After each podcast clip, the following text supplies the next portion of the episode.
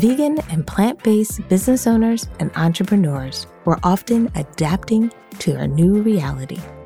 This new podcast series from Vegan Mainstream is an opportunity to help you when it's time to pivot. These interviews will come from inside and outside of our community, and I hope as your host, Stephanie Redcross West, I can inspire you and give you the tools that you need to move forward.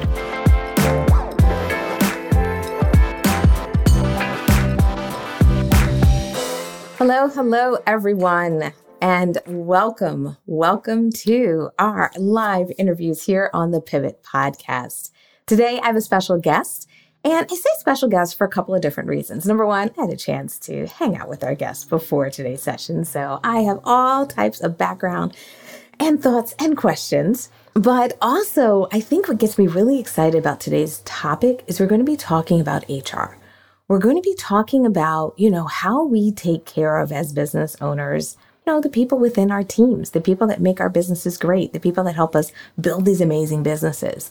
And I think as vegans, we're often very concerned about the environment. We're very concerned about animals, saving and taking care of animals.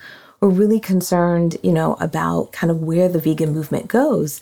But there's not always a lot of dialogue about how do we create a culture within our organizations that supports people, that helps people feel like they're thriving, and the systems that we all need to do it. So, as we're building these amazing vegan businesses, as we are building vegan organizations out there, I didn't forget about my social change folks either.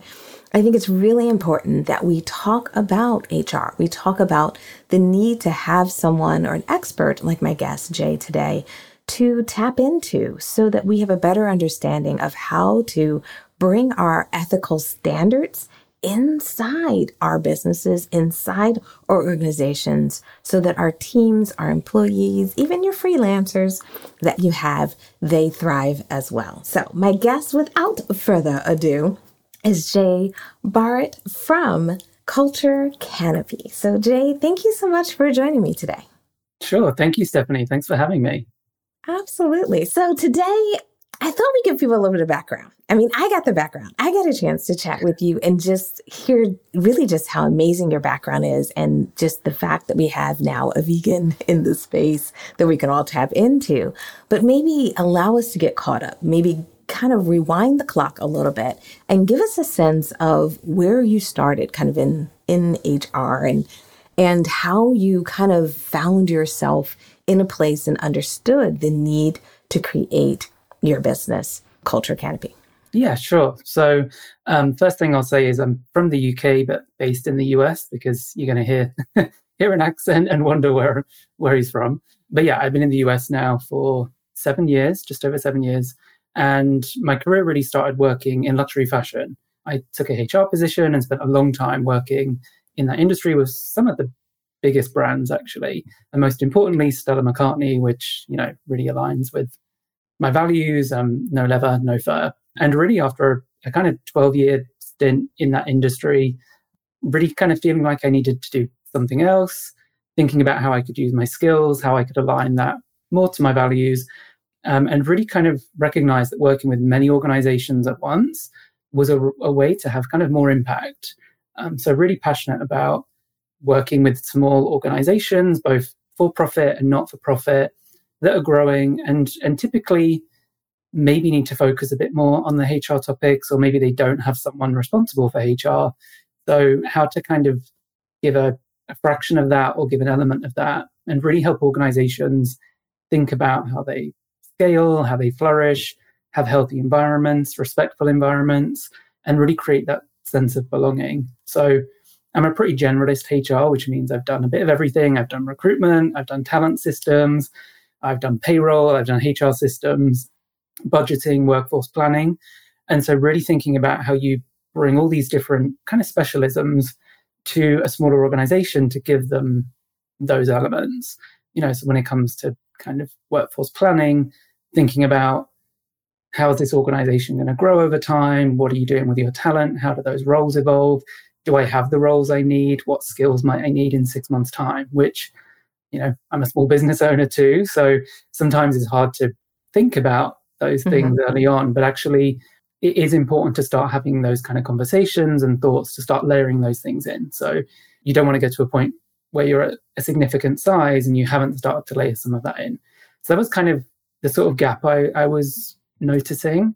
And yeah, and really wanted to find a way to reach as many organizations as possible, offering them that fractional HR. And so it's working with those small organizations that maybe don't have any HR and then working with organizations that maybe do, but to help strengthen them on, on particular topics. But yeah, after, you know, a kind of long 12 years in a really stable conglomerate um, mm-hmm. in luxury fashion, I'm going to kind of take the jump and, and try and create something myself. Yeah. Which, you know, I love that. That's my big thing is like people taking what they do well, what they're passionate about, and being able to turn that into not only a business, but turn it into a business that can help the movement go forward. Because I think a lot of times when we think about our businesses kind of in, you know, this vegan space, you know, whether it's a vegan product or just a vegan kind of person behind it, um, helping the movement move forward, I think a lot of times running our businesses can be challenging because for a lot of people, they're good at what they're good at, but the you know day-to-day responsibility can be overwhelming and especially when you think about hr and I, I think for a lot of people when they think about HR, they kind of assume, well, when I get big, I'll worry about that then. But I'm curious, and this wasn't one of the questions I threw out you before. So, you know, hopefully you don't mind me throwing something out on the fly. But, you know, I, I want to make sure our audience is listening and engaged because I think sometimes when people are small, they don't think, well, I'm not going to have employees. So why do I need to do this? So maybe if we can dive into a little bit more, like why and when should every organization start engaging in this discussion? Because yes, maybe you're not running payroll yet. Maybe you're not, you know what I mean, have employees. But for many people, they have freelancers. For many people, they have individuals that, especially in my business, I had some freelancers who were with me for like eight years. So we had a significant relationship of working together and, you know, building a culture around how I interact with my team was really critical for me, even in the early stages of my business. Yeah, no, I think it's I think it's critical really from from the get go. And I would say HR probably has a bit of a branding issue. It doesn't really seem like a, a cool thing to have to think about. Although I hope I'm contributing to changing that perception. And I think, you know, through the pandemic, HR has been repositioned to be a much more critical player in the organization. But yeah, I think HR is really helping you ultimately look at how you're going to achieve what you want to achieve. So, you know, if you're founder leading your business, you have a pretty good vision of what you want to do and you know, but you need HR to ultimately help bring that to life in terms of thinking about the systems that are going to contribute to a healthy functioning work environment. And that includes everybody that's really in your sort of internal ecosystem. So whether it's employees and freelancers, you know, is everybody kind of clear on how they deliver and what they need to deliver? Do they see the impact that's making? It's all those kind of things that HR helps to facilitate. And yeah, I don't want to say own it, but really helps to facilitate it so that organizations can flourish internally. And I think, especially in our space, there can be this, I'd say, feeling that you can get a group of people together that are all very passionate about a topic, and that means that we're going to win, or that yes. you know we we know exactly what we're going to do. We're all really passionate. We think the same. But actually, sometimes, you know, all, all the times really, we need some different perspectives in that, but there are things that we don't know. And just bringing together a group of people that have the same vision or, you know, passionate about the same things doesn't necessarily mean that you're going to function um, in the most productive and impactful way. And so that's really the role that HR can help to play. So, as well as those kind of operational things like how do I get people paid and how do I get a handbook and how do I hire people? that's an important part of HR, but you can probably figure some of those bits out yourself without necessarily needing someone external. I think someone external coming in to help you is really when you start to get to the point of like, how do we move our strategy into reality and how do we really engage people to deliver that? Again, do we have the right skills? Do we have do we have everything that we need to really get where we want to go? And yeah, thinking about those internal systems, team dynamics and context, like how are you navigating that? and really how are you setting everyone up for yeah. success in an inclusive respectful um, environment where everyone really can can contribute and and ultimately you all win together so that's a lot of how I like to look at HR. It's it's it's it's bigger, big picture thinking. I think that's the thing I was going to say. It's it's really that big picture thinking because I think in our businesses we can get so tactical. We can think about the social media I have to get out, or an email I have to do, or I have a client meeting. And, or a presentation and it's like okay i can get my head around that because i know what time it is i know what i have to do and it's something that you do frequently but sometimes i feel like for these hr kind of positions they're not something you do all the time so therefore, when you have to go through the interviewing process again, we all kind of dread it because it's like, oh yeah, I got to send this out. Oh yeah, I have to send emails to confirm or let people know that they have interviews. How am I going to schedule the interviews? How I'm going to make the interviews consistent so I don't wake up on Tuesday and have one style of interviews and then on Wednesday I have a totally different style of interviews because I'm in a different mood. So it's really, I think, sometimes helping people understand that when you're positioning your business for any level of growth, even if you think about the next 12 months, if you're going to be a team of one today, but in 12 months, you're going to be a team of three, that's significant growth. You know, I, I think sometimes when people think about HR, they're like, oh, I'm waiting until I have like 20 people. And the idea is anytime you kind of double, triple your number of people on your team, things change in an organization. And that's where having somebody from an external standpoint, from an HR role can really help. And that's been one of my biggest aha moments is how much of those things that maybe I don't do all the time need someone to come in and put a process in place. Especially, I would probably say the two things that I underestimated as a business owner and now I so value through, you know, having my enlightenment for HR is the interview process and setting up a really comprehensive process on that documenting it, documenting who I interviewed, how, and all that good stuff, and my onboarding process. Because one thing that would happen is when we brought one new person onto the team, they didn't have access to the software they needed they didn't meet the rest of the team or the team didn't know that I added someone. Like all these little things fell through the cracks until we created an onboarding process. So for me, those have been my two like aha HR things that really mattered in our business. Do you have any other recommendations or anything else that may be some aha moments or things that, especially people who are small business owners, that they should be considering putting in place? Yeah, definitely. And I think those are two really good examples of processes that really have to be thought out from a process perspective of like how we get this done, but also from a what experience do I want people interacting with my business for the first time as a candidate to have, or joining my business or organization as an employee, and really how do you set them up for success? Because again, I think. I mean, look, when you're when you're a smaller organization, there just isn't enough time to do all these things perfectly, and so it's like, how do you do this in the best way that you possibly can that speaks to your culture and really, you know, help someone get embedded with the team. So I think they're two great processes, first of all. And then I think the other really important things to look at is to the extent you can, because maybe you don't know exactly how your organization is going to evolve over time, but it's thinking about really what talent you need as you grow and whether that means that you have to think about looking externally for that talent in the future or bringing it in as an external fractional, you know, contractor, similar to essentially the service that I offer clients. If you're going to help your team get to that stage so they can fulfill those roles that you might be in the future, and really, what does that whole kind of workforce planning, what does that organization look like in the future? Even if it's going from three people to five, that does change the dynamics and it does shift the responsibilities. It's going to change the culture a bit. So, being very intentional about this is who we are and this is how we maintain it or how we evolve it as we grow over time. Um, and also as you start to, you know, layer in other people that manage people in the organization, they're going to be further from your vision, right, as the founder of your organization. So you have to, again, be very intentional about what are those communication flows? How do we make sure that everyone really understands what we're doing, how they play their part? Um, and then I would say the final piece is around really that talent management. So I do not advise to put in place a clunky one year annual performance process that you go through as like a tick box exercise because one, everybody doesn't enjoy that. Um, and, you know, my question to that is always, is it adding value? And I think this is the risk with some of the HR processes, right? Is that we layer these things in as like, it's all this process and we have to go through these things and that's what you're supposed to do.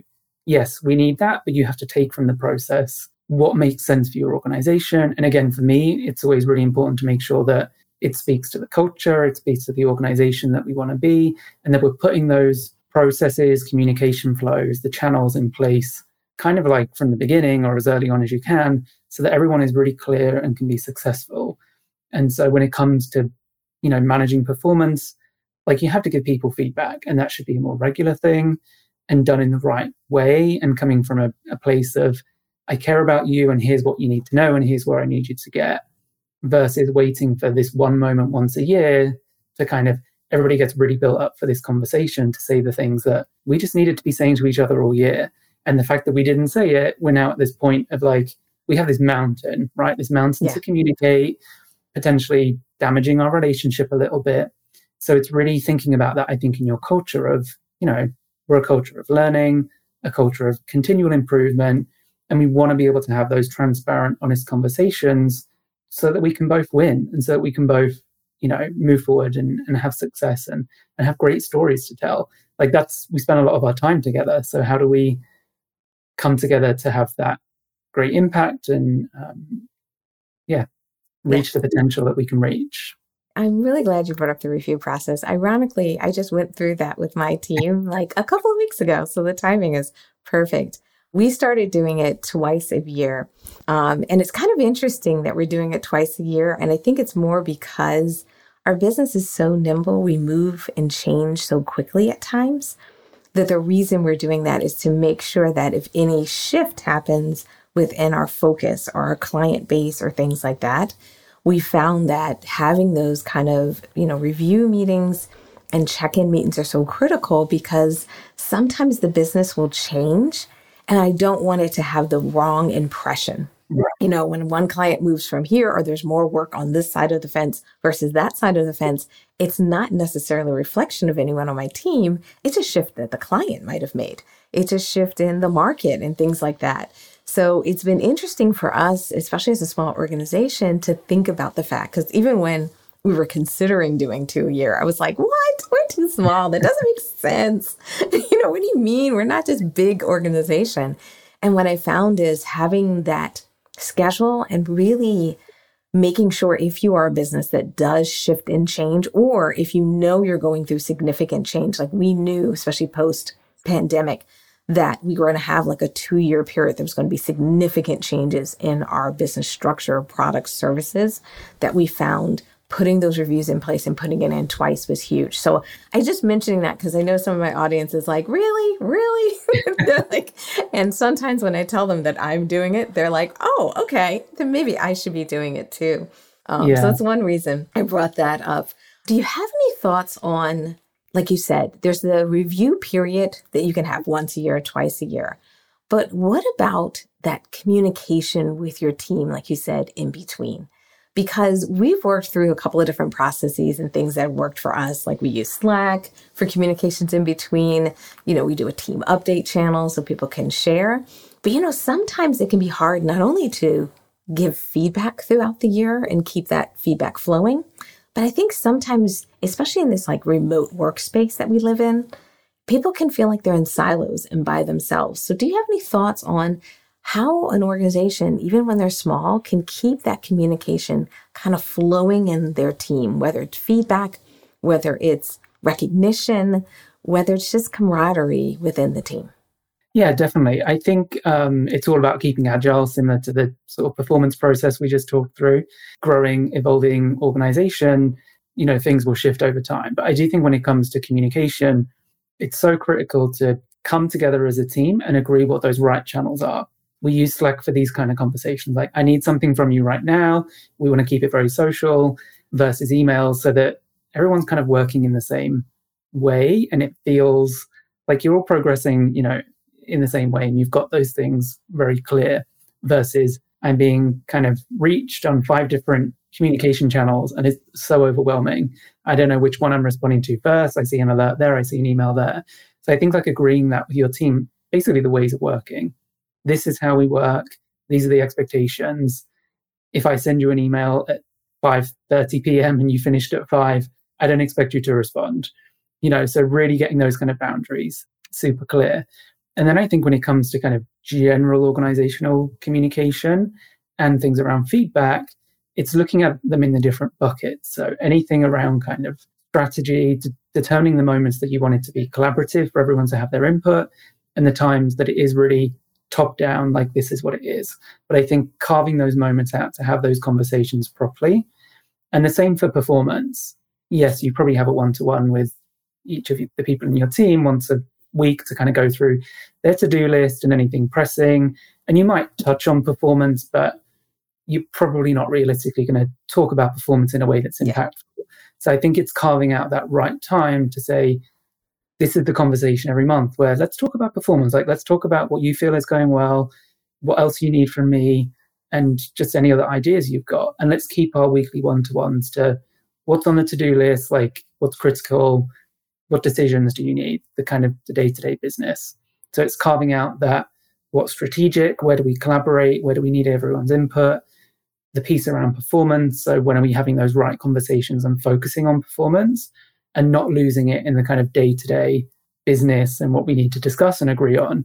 And I think that's sometimes a lot of the, I want to say the hurdle or, and I don't want to say mistake, but I think it's sometimes where the focus on performance can get watered down, where it's like we're having this conversation every week. And so we're talking about performance. We're probably not talking about performance in an impactful way. So I think it's really important to carve out those times and, you know, give the people that you're going to have that conversation with the space and time to also come to that conversation with here's what I feel and here's what I would like to change or what else I need. And so you really just, you know, have specific time to focus on those types of conversations. I really like that because, yeah, that was one of the things that we struggled with is, you know, how do we separate out those conversations? How do we make sure that reviews or here, performance, or how do we optimize? How do we set up those sessions? And then the one on ones. I mean, that was really a tricky one for me as well because I didn't want to be, you know, micromanaging and meeting with people too often. But I almost went the other direction, was like, oh, I'll just meet whenever you need to. And that was a disaster. and not because it was just a bad idea. It's because what I found is everyone has a different personality. And my folks that were a little more assertive, they would always get me. They would send me a message. I'd make sure I'd give them, you know, answer their questions and so forth. But my people who had personalities that were a little bit more introvert, my people who had personalities where, you know, they wanted to be more considerate of my time, they didn't ping me as often. They didn't ask for things as often.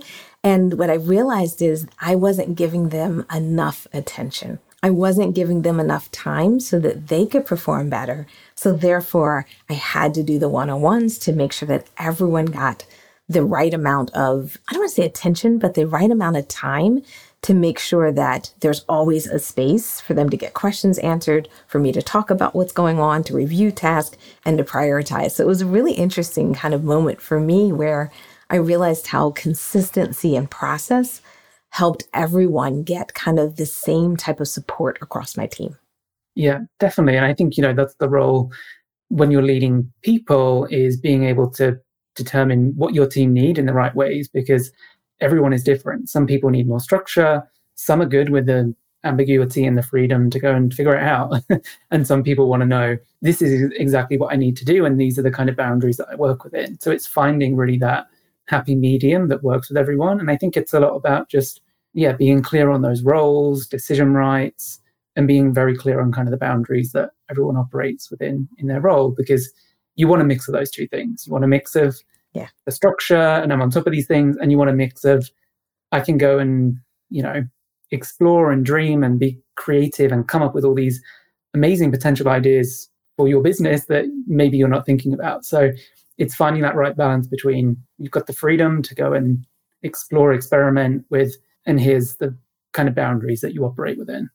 Absolutely. And also realizing, I think, one of my, you know, I guess another one of my aha moments is how much you have to be kind of nimble in this process because you'll have a different team makeup. You know, if you've been in business for years, you know, when you've been in business five years, 10 years, what your team was like maybe in year one, two, three maybe totally different than what your team was like three through six. And realizing that your process will have to change as not only your kind of mix of team changes, but also sometimes you get a better clarification of your culture in your organization, of what you really want it to be, because your business shifts, your services shift. And I think having business owners being a little bit comfortable with the idea that some of this you're going to be molding and shaping as you go because you're going to have better and better visibility and better and better and more experience. Yeah, no, I think that's exactly right. Just remaining agile and kind of shifting things as, as time moves on. And also, there may even become certain points in your organization where it becomes clearer about the culture you need, or you might really need to start thinking about really proactively reshaping that. You know, if you suddenly get, let's say, some investment, or, you know, you're really kind of ramping up quite quickly, where you might have been a quite kind of family feeling organization when you're a group of five people, if you're now going to be 15, and you're operating as a very different organization with different expectations, different stakeholders involved in the success of the organization too, you might have to shift things and I want to say professionalize, but it is a little bit more of moving towards, you know, how maybe a, a bigger business operates that you didn't think you were going to be when you started that you started out. So I think that's the important and beautiful thing about building a business is that flexibility to be agile, pivot, and yeah, move in the right direction that makes sense. And I think that very much speaks to kind of internal culture. And, and if that is where your business is, I think it's being really clear with people that, hey, we're on a journey, we're growing, this is really exciting. Like we're headed somewhere, things might change over time. We don't know exactly what that looks like, but you know, stick with us and it's going to be a tremendous experience for all of us. Absolutely. And I think people appreciate those journeys these days because they start to see that a business is you know, isn't too rigid. I think sometimes being too rigid can, you know, shorten your your your lifespan kind of as as a business. So as people are listening today, as people are hearing our conversation, hopefully it's piquing their interest. Hopefully they're like, oh my goodness, I didn't think I should do that or didn't realize that I'm not doing that. You know, what's the best way for them to get in touch with you? What's the best way for them to reach out to you so they can get a better understanding of how you can support them, how you can help them kind of on this journey? Yeah, sure. So I guess the first thing to say is that I am a big supporter of helping organizations in this space, commercial and uh, not for profit. You can find more details on us at culturecanopy.com. You can find me on LinkedIn as well. We have an Instagram, Culture Canopy HR. But as I was saying, really wanting to help organizations in this space. So we do work in a, a few different ways. So we do kind of direct services for organizations, and we also do pro bono support for organizations in animal advocacy, vegan advocacy space where they can't work with us, and also some movement wide projects.